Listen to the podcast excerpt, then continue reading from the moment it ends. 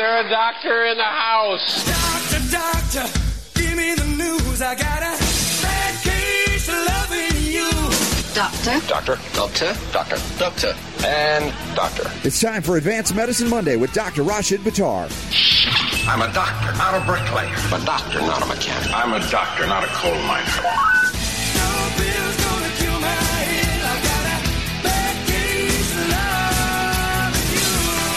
The doctor is in.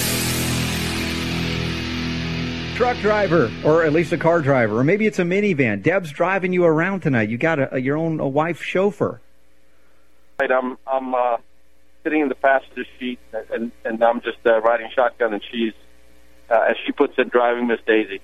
Oh, that's great. And Deb is uh, uh, officially an assistant producer tonight, making sure you get wherever you're going safely while we do advanced medicine together on the radio. And uh, good to hear your voice, my friend. I finally did get the mango unit, and I just uh, for, are trying it out for the first time today after getting back from another uh, event I had to do in South Florida. So thanks for getting that to me. Those of you who haven't checked out the Mango for Health, there's a big banner at robertscottbell.com, and you can plug in, sign up, and then you can learn about it as well. So. Uh, uh, I, I, like I said, I was just sharing some stories of what, using this kind of laser technology that have been profound already. So I'm really excited to put this into practice. Yeah, in South Africa, they've already started doing some other studies at the University of uh, the Pretoria. Pretoria, yes. Yeah, so they're they're getting some pretty amazing results down there. It's, it's, it's interesting technology, so Very just cool. leave it Well, at that because we we know who listens to us, right? Robert? Right, right. We'll just report on it at a later time, maybe in, uh, in our private sessions. But uh, I, let's see, we got a lot to talk about tonight. Uh, I talked a, a little bit about the, the, the American Cancer Society acknowledging that their monopoly oncological treatments that they endorse and research and they want more of are actually causing secondary cancers that have nothing to do with the first cancer. And then you, you send me, or Deb sends me, um, an article about uranium contaminant in the water out west here in the United States. And on top of what we're learning about Fukushima impacting particularly the West Coast, but not exclusively, they even said that they found some evidence of uh, radioactive nucleotides in in oranges that are grown in Florida, even. So we know it's a widespread issue. But when we talk about the need to take care of ourselves, it's like an unprecedented time you know, and then the, and then the, you've got these people meeting around the world through the United Nations talking about global warming, and they're mentioning radiation. Not at all. They think that's a clean source of energy, as opposed to recognizing the cancer that it's causing. Well, they also recognize the mercury light bulbs as a green source of lighting and an energy conservation movement, and making incandescent bulbs illegal as part of the new paradigm of being energy conscious. So we know that their thought processes are, at the very least, uh, disrupted. But then, of course, they've probably been riddled with vaccines that they've got a reason for their lack of sound judgment because of the brain damage that they've induced in themselves. I'm just trying to be nice right now, though. Yeah, no, it's good. It's good because sometimes you drop those four-letter words that we tend not to speak here, but yeah. But it's it's understandable where they come from. Well, the, evidently the uranium in uh, the San Joaquin Valley, one of the richest farm regions of the world, does this mean they are um, well? Irrigating with radioactive water, and if so, even if you're eating good, clean food, you think there there are radioactive nucleotides uh, coming through in everything you do. Yeah, the problem is when it gets into the into the uh, soil and then gets into the food because it does tend to persist.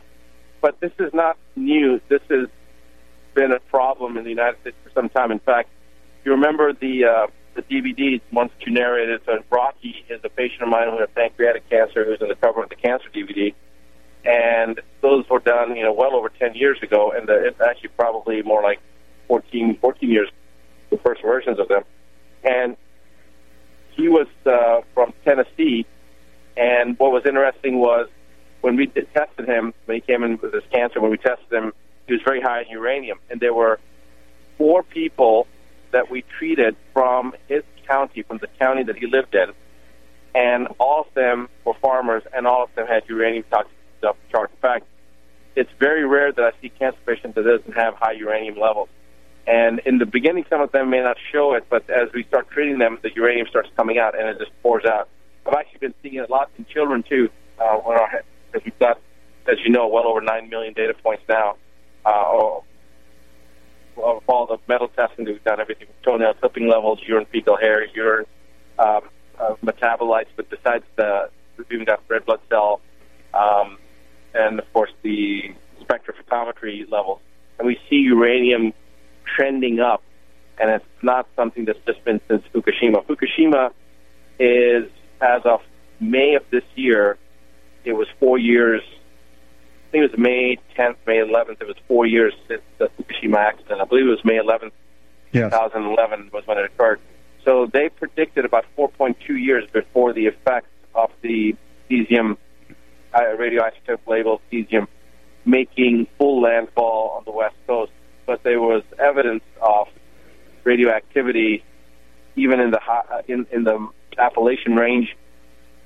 I believe it was uh, within two weeks they did some testing in uh, I can't remember the name of the mountain. It's Mount. Uh, it's one of the mountains near Asheville, and it's about six thousand, maybe sixty five hundred feet foot elevation.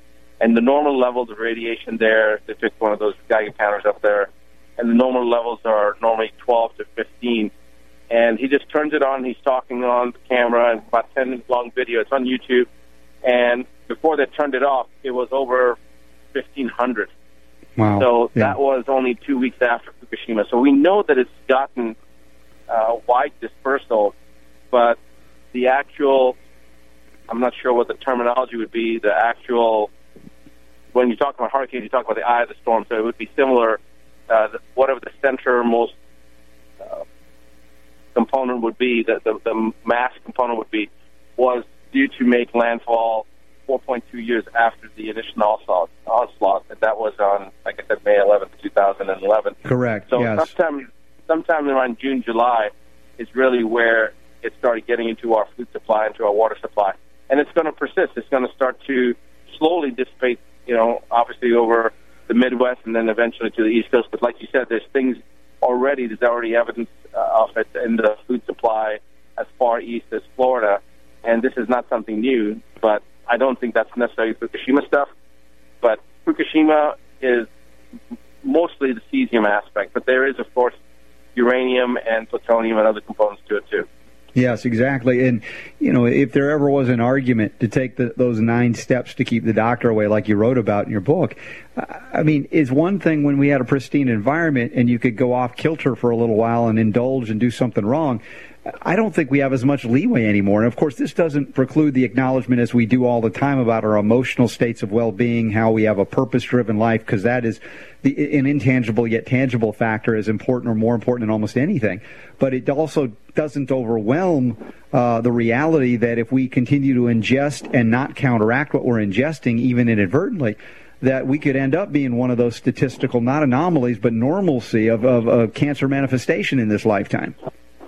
Yeah, that's a, a very true statement, Robert. And the sad part is that no matter how careful you are and how well you eat and how oriented you are to making sure that you're only ingesting things that are, that are from an organic source, etc., you really can't control this because once it gets into the water supply, the food supply, uh, you can be growing organic and it doesn't matter because it's it's not like something that you can uh, um, see or or feel or notice or taste.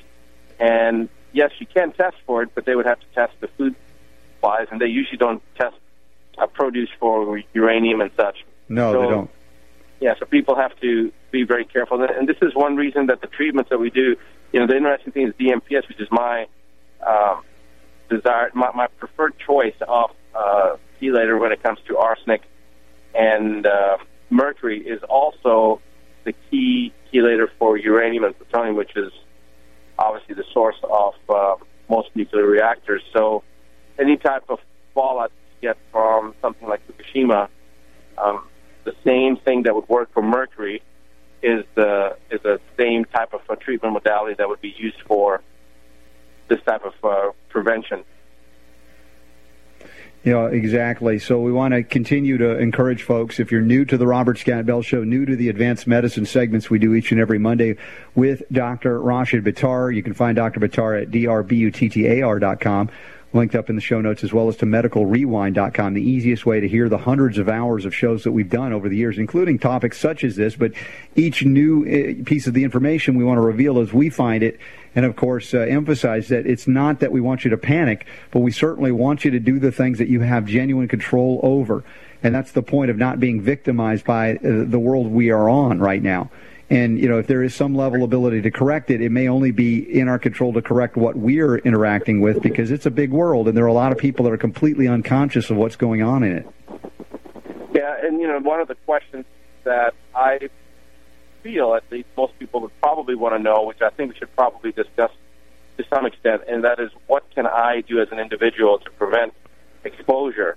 And really, there are very few places left in the northern hemisphere where you're not going to get affected because we had Chernobyl 29 years ago.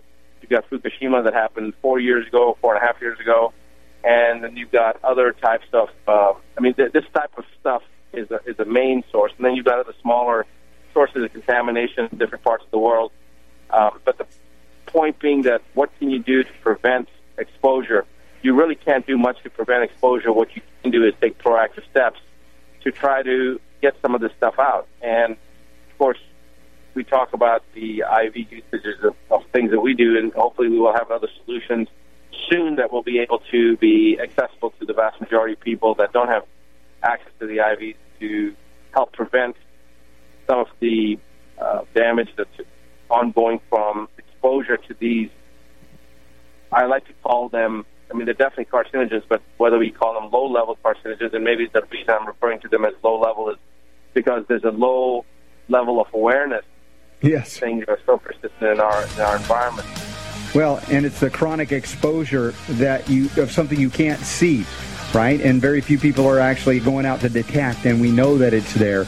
So to become conscious means to counteract it, and we'll continue to reveal those strategies. Those of you who aren't part of the Mango for Health setup, go there, link it, click through, and find out how. We'll talk more about that as well. We'll get some more stories on vaccinations, one related to autism and antidepressants. So stick with us. A lot more healing to go on the Robert Scott Bell Show. Great heavens! What kind of radio show is this? The Robert Scott Bell Show.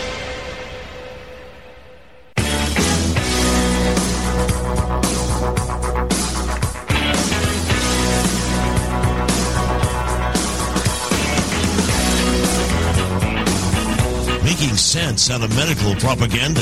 Here's Robert. You know, Dr. Buttar, I know we've talked about uh, radiation over the years as well, and, and many things that can alter uh, DNA integrity, so to speak. Uh, these these things can be, you know, you said strategically, for instance, the DMPS and, and different things that we know that can bind uh, these radiation or radioactive particles. Uh, we know that selenium is a key mineral, and just general mineralization is so critical because that's what our body utilizes to protect its cells and cellular integrity in homeopathy. A lot of the people, and we've we've interviewed doctors over the years that uh, survived or helped folks to recover from Fukushima, and they of course utilized homeopathic medicines that were indicated for radiation, and we have those. We can do that, as well as uh, if we look at Hiroshima, Nagasaki in Japan, they talked about the high high content of, for instance. Uh, seaweed in their diet, which indicates high levels of selenium naturally occurring in a food source in their diet. So we know there are things that can neutralize it to some degree, but the low level invisible stuff is different than a short burst acute exposure that you're recovering from. And that's the thing that people aren't aware of as they go about their day eating the regular food, and it's not enough. Yeah, they're getting a constant uh, insidious type of exposure, and and that's wherein the problem lies.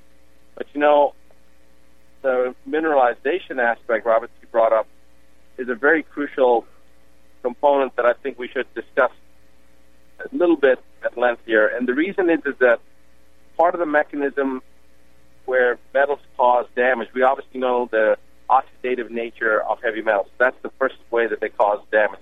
The second way that heavy metals cause damage is by displacement of the essential minerals that act as enzymatic cofactors Yes. necessary for the metabolic pathway to to proceed down the path that they're supposed to. So when the heavy metals come in, they displace these essential minerals, get in the uh, basically take their spot, and the displacement itself basically locks down the metabolic machinery.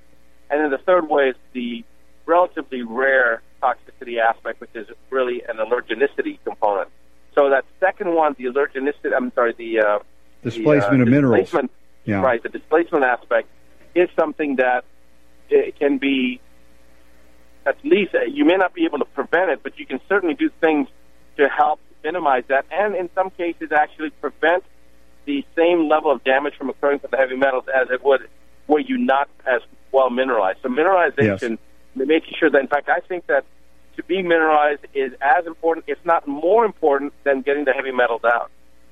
Yeah, I, I agree absolutely because that constant displacement, you know, of of, of uh, uh, you know having you know we know cadmium binds to uh, selenium, uh, mercury, and other. I mean, these things are you deplete your stores of these minerals, you can't function. Normal metabolic functions are gone, much less the higher higher level protective or antioxidant mechanisms that are critical uh, in terms of the presence of those uh, minerals to counteract the exposures. Absolutely. And one of the other things is that if you ever hear people talking about humic or fulvic minerals, and they'll say these minerals are naturally chelating minerals, okay, that is an inaccurate statement.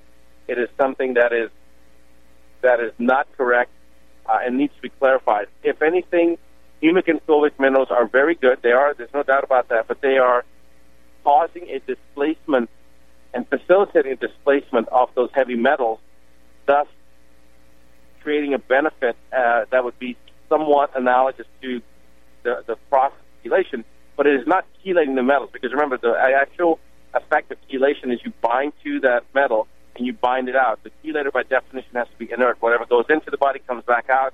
Exactly the same except it's not bound to a heavy metal. And fulvic minerals, humic minerals, glutathione, vitamin C, et cetera, et cetera, all these things that people say are natural chelators. They're not chelators. These are antioxidants. There's various types of substances. Vitamin C, glutathione, they're potent a- antioxidants, uh, but they don't have a chelating effect. But if, if you look at humic and fulvic, you look at other minerals, yes, they will cause a similar analogous effect, but it's not through chelation. It's through replacement of the minerals or displacing the heavy metals that displaced the original minerals in the first place.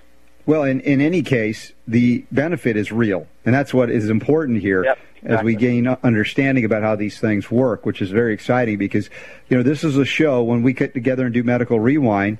Uh, you know, that's medicalrewind.com. You can listen to it, of course, Advanced Medicine. We are not ones that raise the alarm and then leave you in a panic and there's nothing you can do. No, we're always bringing the things that you can do and continue to to uh, uh, absorb this kind of information. If you haven't read The Nine Steps That Keeps the Doctor Away, the international best-selling book by Dr. Buttar, that is also a very vital piece of the puzzle for you to know how to uh, move through life in that regard. All right, we've got a few stories. One relating to antidepressant use in uh, pregnancy tied to autism.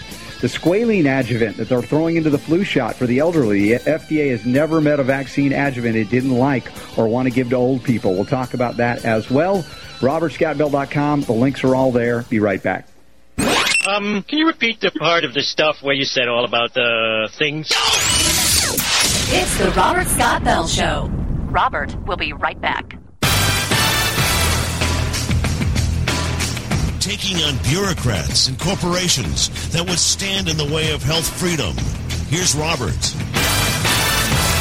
All right, we're back, and uh, Dr. Buttar, uh, I also want to mention molecular hydrogen, something in, in Asia with the electro reduced water. Hydrogen tends to have a beneficial effect if you have radiation exposure as well. So there are a lot of things, even silver. I've seen the peer reviewed literature on this. Silver works with burns. And of course, what is radiation? Radiation is also a burn in many cases, and that uh, seems to counteract it as well. So there are a lot of strategies, a lot of substances, a lot of energies. We're not fatalistic in this regard, but we do want to acknowledge these things that are existing so that you are your eyes are open and you're consciously walking through life and making choices to prevent certain seemingly inevitable outcomes and make them not inevitable and make the inevitably be the best outcome for you. And that's a big part of why we do what we do. Uh, so, Dr. Buttar, there is a uh, story here about uh, autism, of course, and you know we've covered this for, for so many years, but I think this is a distraction a bit, even though there may be validity to it. But they're claiming that antidepressants given to women while pregnant, uh, they're linking that to an increase of autism. Now, I don't know if this is just a distraction from the mercury issue and the vaccine issue, uh, but JAMA Pediatrics evidently reported on this so-called link. Well, I think there's somebody that's working on theory that pushing a shopping cart will also increase the incidence of autism, and Hmm. looking at the moon at a certain angle uh, will also cause increase in autism. There's all these strange things that are out there now. By no means am I condoning the use of antidepressants, and you already know, Robert, that using a statin drug or using an antidepressant drug in my clinic is is uh, grounds for dismissal from our practice. So that is one of the, the antidepressant class of drugs. That is one of the most prescribed, and I believe uh, 50% of Americans are on an antidepressant, or 50% of Americans have been on an antidepressant. There's some statistic like that, something over Right. 50%. So, So, so your sense is like my sense that this is just a, a red herring distraction. It, it may have impact, but again, it's completely trying to avoid the real primary issue. right, exactly. I, I definitely think that antidepressants are not something that people should take. I definitely think that antidepressants could have some type of a role. They're, they're causing a uh, disruption of the neurotransmitters um, that of the of the person that's actually supplying all the nutrients to the child, and depletion or disruption of those neurotransmitters in the parent in the mother can certainly have some type of a detrimental effect, possibly in the fetus. But to say that that has a, rela- a relationship to autism uh, and not talk about the mercury is like worrying about the the tablespoon of water you got in your hand while the tsunamis come down on you. Right, right. Well, speaking of the issue of pregnancy, we do have a uh, question of the day in that relationship. Excuse me. I'd like to ask you a few questions. All right, question of the day time comes from Kristen Stanley. Thank you, Kristen, for writing in to the Robert Scott Bell Show here for Dr. Buttar. She says, I have uh, uh, post pregnancy cardiomyopathy. I was wondering if there's any homeopathic or holistic solutions. Remember, Kristen, we can't diagnose you particularly, but we can give you general information and education, and you can make an informed decision on what to do. But in general, Dr. Buttar, have you heard of this pregnancy cardiomyopathy post pregnancy? Yeah, it's really a mechanical uh, failure or mechanical disruption, and so there's basically mass effect from the fetus that causes pressure on the vena cava, and so it almost creates a, a scenario that would be analogous to an outlet obstruction. So the heart has to pump harder to overcome the inertia that's being caused by the mass effect of the pressure of the fetus on the vena cava, so or on the on the venous return, and so the heart has to push harder, and cardiomyopathy is basically a hypertrophy of the muscle, uh, usually a compensatory type mechanism. And so, um, postpartum cardiomyopathy is sometimes seen in uh, in women, as is some of the other conditions that are associated with pregnancy, uh, bringing them on, like uh, eclampsia and some of these other types of things. So, if you look at if it's actual cardiomyopathy, so there's a idiopathic dilated cardiomyopathy, which is something that affects the younger patient population. When you hear about a football player that died on the on the high school squad or in college, you know, on the field while practicing, it's usually idiopathic dilated cardiomyopathy. And that's the one, Robert, you'll recall, that's the condition that was uh, reported in the American Journal of Cardiology in 1999. They did that report where they were talking about uh, cases of idiopathic dilated cardiomyopathy where they biopsied the heart tissue and they compared it to the tissue in the other areas of the body, and there was a 22,000 times the level of mercury found within the myocardium of patients that died of idiopathic dilated cardiomyopathy, as opposed to other areas, uh, other other areas of the body where there was uh, vastly lower levels of mercury.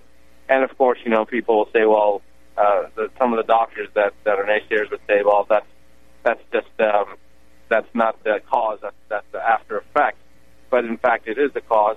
And when you start looking at the NHANES data that was released in 2002, 2003, that showed that one out of every six pregnant, one out of every six women of childbearing age is mercury toxic. Now you put those two things together, you start looking at cardiomyopathy being associated with mercury. You see mercury being in one out of six women of childbearing age. Um, is it possible that the etiology of this type of condition of postpartum cardiomyopathy, post-pregnancy cardiomyopathies could be related to mercury? I think uh, it would be a very safe presumption that it would be. Yeah, I think there's nothing, as we know and have said many times over the years, that can't be related to a mercury burden in the body. I mean, there's there's no system it can't impact negatively, uh, including that one. And, and we talk about displacement the heavy metals displacement of minerals. We also see, for instance, in gestational diabetes, how uh, it's an abject chromium deficiency in this women in these women. And so, could there be impact on the heart with chromium? Absolutely, it impacts the heart. So, mineral deficiencies play a role in this as well. Yep, mineral deficiencies. So you've got really two gamuts here. You've got the mineral deficiency one, which by itself is the effect from the heavy metals. The heavy metals push the minerals out so that you have a relative mineral deficiency, or you just don't have enough minerals in your body, so you have a mineral deficiency, an absolute mineral deficiency. In either case, you've got the same problem: is lack of minerals. In the case when there's heavy metals present, now you've got an, uh, an additional source of oxidative injury occurring because of the heavy metals themselves. So the uh, bottom line take-home message from this is that make sure that you are mineralized, and if you think you are mineralized, remineralize again. Yeah, exactly. Yeah, t- you, you can't stop with this. That's absolutely correct. Uh, let's see what else we get. I'll say Mhm. one one other thing I was just going to say real quick, Robert, is that about people sometimes will worry about uh, taking too many minerals. There are certain minerals that you have to worry about, like copper and selenium and some of these things that can have an oxidative injury type similar to found with uh, heavy metals if in, done in excess. But most minerals, the body will equilibrate and uh, you'll just them out. Right, right. And, and I like, you know, just like we talked to this about the silver hydrosol, there's a copper hydrosol that I'm very excited about because you can take extraordinary amounts. It, it won't be quantitatively as much as, as you would take in a typical supplement, but because of the surface area available, it's more efficient. Uh, to utilize some of these minerals in that state or that form, uh, almost in a homeopathic form. So we've got some exciting potential there that we can talk about more. But you're right, and also with copper, you got to worry about zinc uh, as well. Uh, but repair is is important there, and it's very in evidence. Now, here's another uh, vaccine story, Dr. Buttar. I want to s- slide over to. No pun intended, because it's a slidey story about a, an oil called squalene, something we've discussed before because of Gary Matsumoto's ri- you know writing about it, Vaccine A, about the anthrax vaccine, and uh, our good friend uh, uh, uh, Nature of Healing. She's the author of Nature of Healing, naturopath uh, Rosanne Lindsay. She wrote about this in her at her website. Squalene adjuvated adjuvanted flu shot for the elderly. The FDA just approved Novartis oil and water squalene adjuvant flu oh shot my gosh! for 65 years and older. I mean, this is a disaster Oh, waiting God. to happen. Wow. Yeah. They basically just approved something for the worst patient population, in the sense of meaning worse, meaning that it's the most susceptible patient population, and it's it, that's that's no different than pouring gasoline on a fire. That and that's like sticking dynamite in a fire. Yeah, and this is one year after the FDA approves this. One year after Italian regulators temporarily banned the squalene fluad vaccine, following 19 elderly deaths reported after this vaccination. Yeah, it it just goes to show, you know, other countries say, hey, this is dangerous, and what do we do? Hey, let's put it into uh, the most susceptible patient population we can, and do even more catastrophic damage. Yeah, how long before they target kids and, and uh, pregnant women? Um, the, Well, they've this- already targeted the kids. Yeah, but with the, with the MF59, of course, that's the thing. This, these adjuvants, of course, they're finding they're not. Without them, these vaccines don't work unless they put so much antigen in that they're, they're causing all kinds of aberrant immune responses. So they went to aluminum, as we know, MF59, other adjuvants that aggravate the immune system to elicit the antibody response, which once and for all is not the be all end all to immune response. And uh, we're learning more and more through uh, real good immunology studies that are being reviewed and, and peer reviewed that is legitimate that they're saying that kind of immunity is not even lasting. It's very much a waning immunity. It's very different from a natural immunity.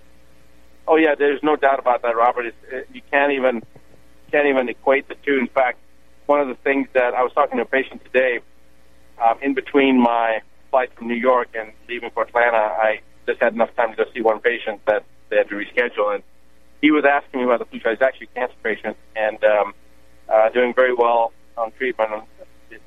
Getting ready to start the next round, and he brought this thing up about about the uh, uh, flu shot, and you know, we, we were talking about the, the the entire essence of the thought process behind why vaccines were developed in the first place. The reason was, of course, you give a measured uh, amount to an individual of a substance, uh, potentially pathogenic, with the hopes that it elicits an immune response that the body now recognizes that immune response and has it ready to go should it be exposed to it again. That's one reason, like when you get a bee sting, the first one isn't that bad, the second one's more violent. Or you bite into a strawberry and you have a, you realize you might have an issue with strawberry allergy, and the next time you bite into one and you have a more fulminant type response, then you know you've got an allergy. So always the first time exposure is a little lower than the second and subsequent exposures. You have a more intense reaction. Why? Because the entire body's uh, immune response is geared so that the B cells that release the antibodies, that create the antibodies, when the B cells create these antibodies, they create them the first time, and then the next time they, they don't have to create them, the body's Yes. ready to release. Well, I, I hear the music coming on here, but I'll try to wrap this up. Bottom line is, if they were really trying to get an immune response, then why are they giving it alongside preservatives that cause a suppression of the immune system? Yes. Because how do you get an immune response if you're suppressing the immune system? Exactly. Yeah, it works against their claimed intent, which should tell you everything about their real intent. Back to wrap up advanced medicine with Dr. Rashid Buttar after the show. Live around the world. The Robert Scott Bell Show. Robert Scott Bell.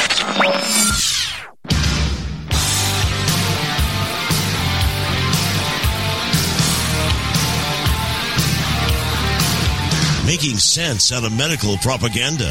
Here's Robert. There's a story here about 18 new cases of adverse reactions to the HP vac- HPV vaccination. More teenage girls having uh, debilitating side effects. I, you know, they're, they're direct effects. I don't even I don't even want to talk about that. We've done that so many times, although it is legitimate things to re- report on.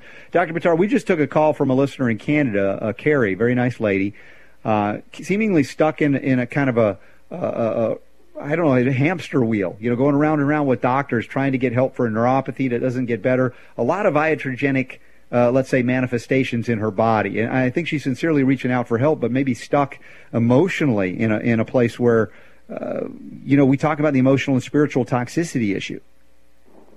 Yeah, without a doubt. So, one general rule that I have is when a person has a question and it lasts for more than 15 seconds, and especially when it crosses the 30 second threshold on going, then the, the issue is far more deep rooted than the superficial information. And you know, in a nutshell, the issue is uh, is a neuropathy that's progressively worsening, and and efforts at trying to address what it is has caused other complications. And sure, there's nobody's saying that the person is responsible for bringing this on themselves. That's not what anybody's trying to say, but they are there's a victim mentality that goes on with this type of stuff because you keep on going back to the into the system to go and seek more help, which then creates more problems.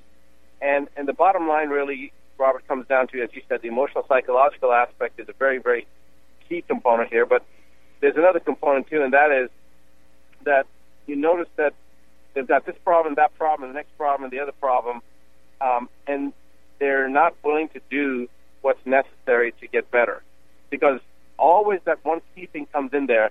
I'm on a very limited budget, or I'm on a very limited uh, resources. Well, okay, I understand that people don't have resources, but virtually everybody has a car. So you have enough resources to have a car that you can drive, but you don't have enough resources to do the right thing for your system.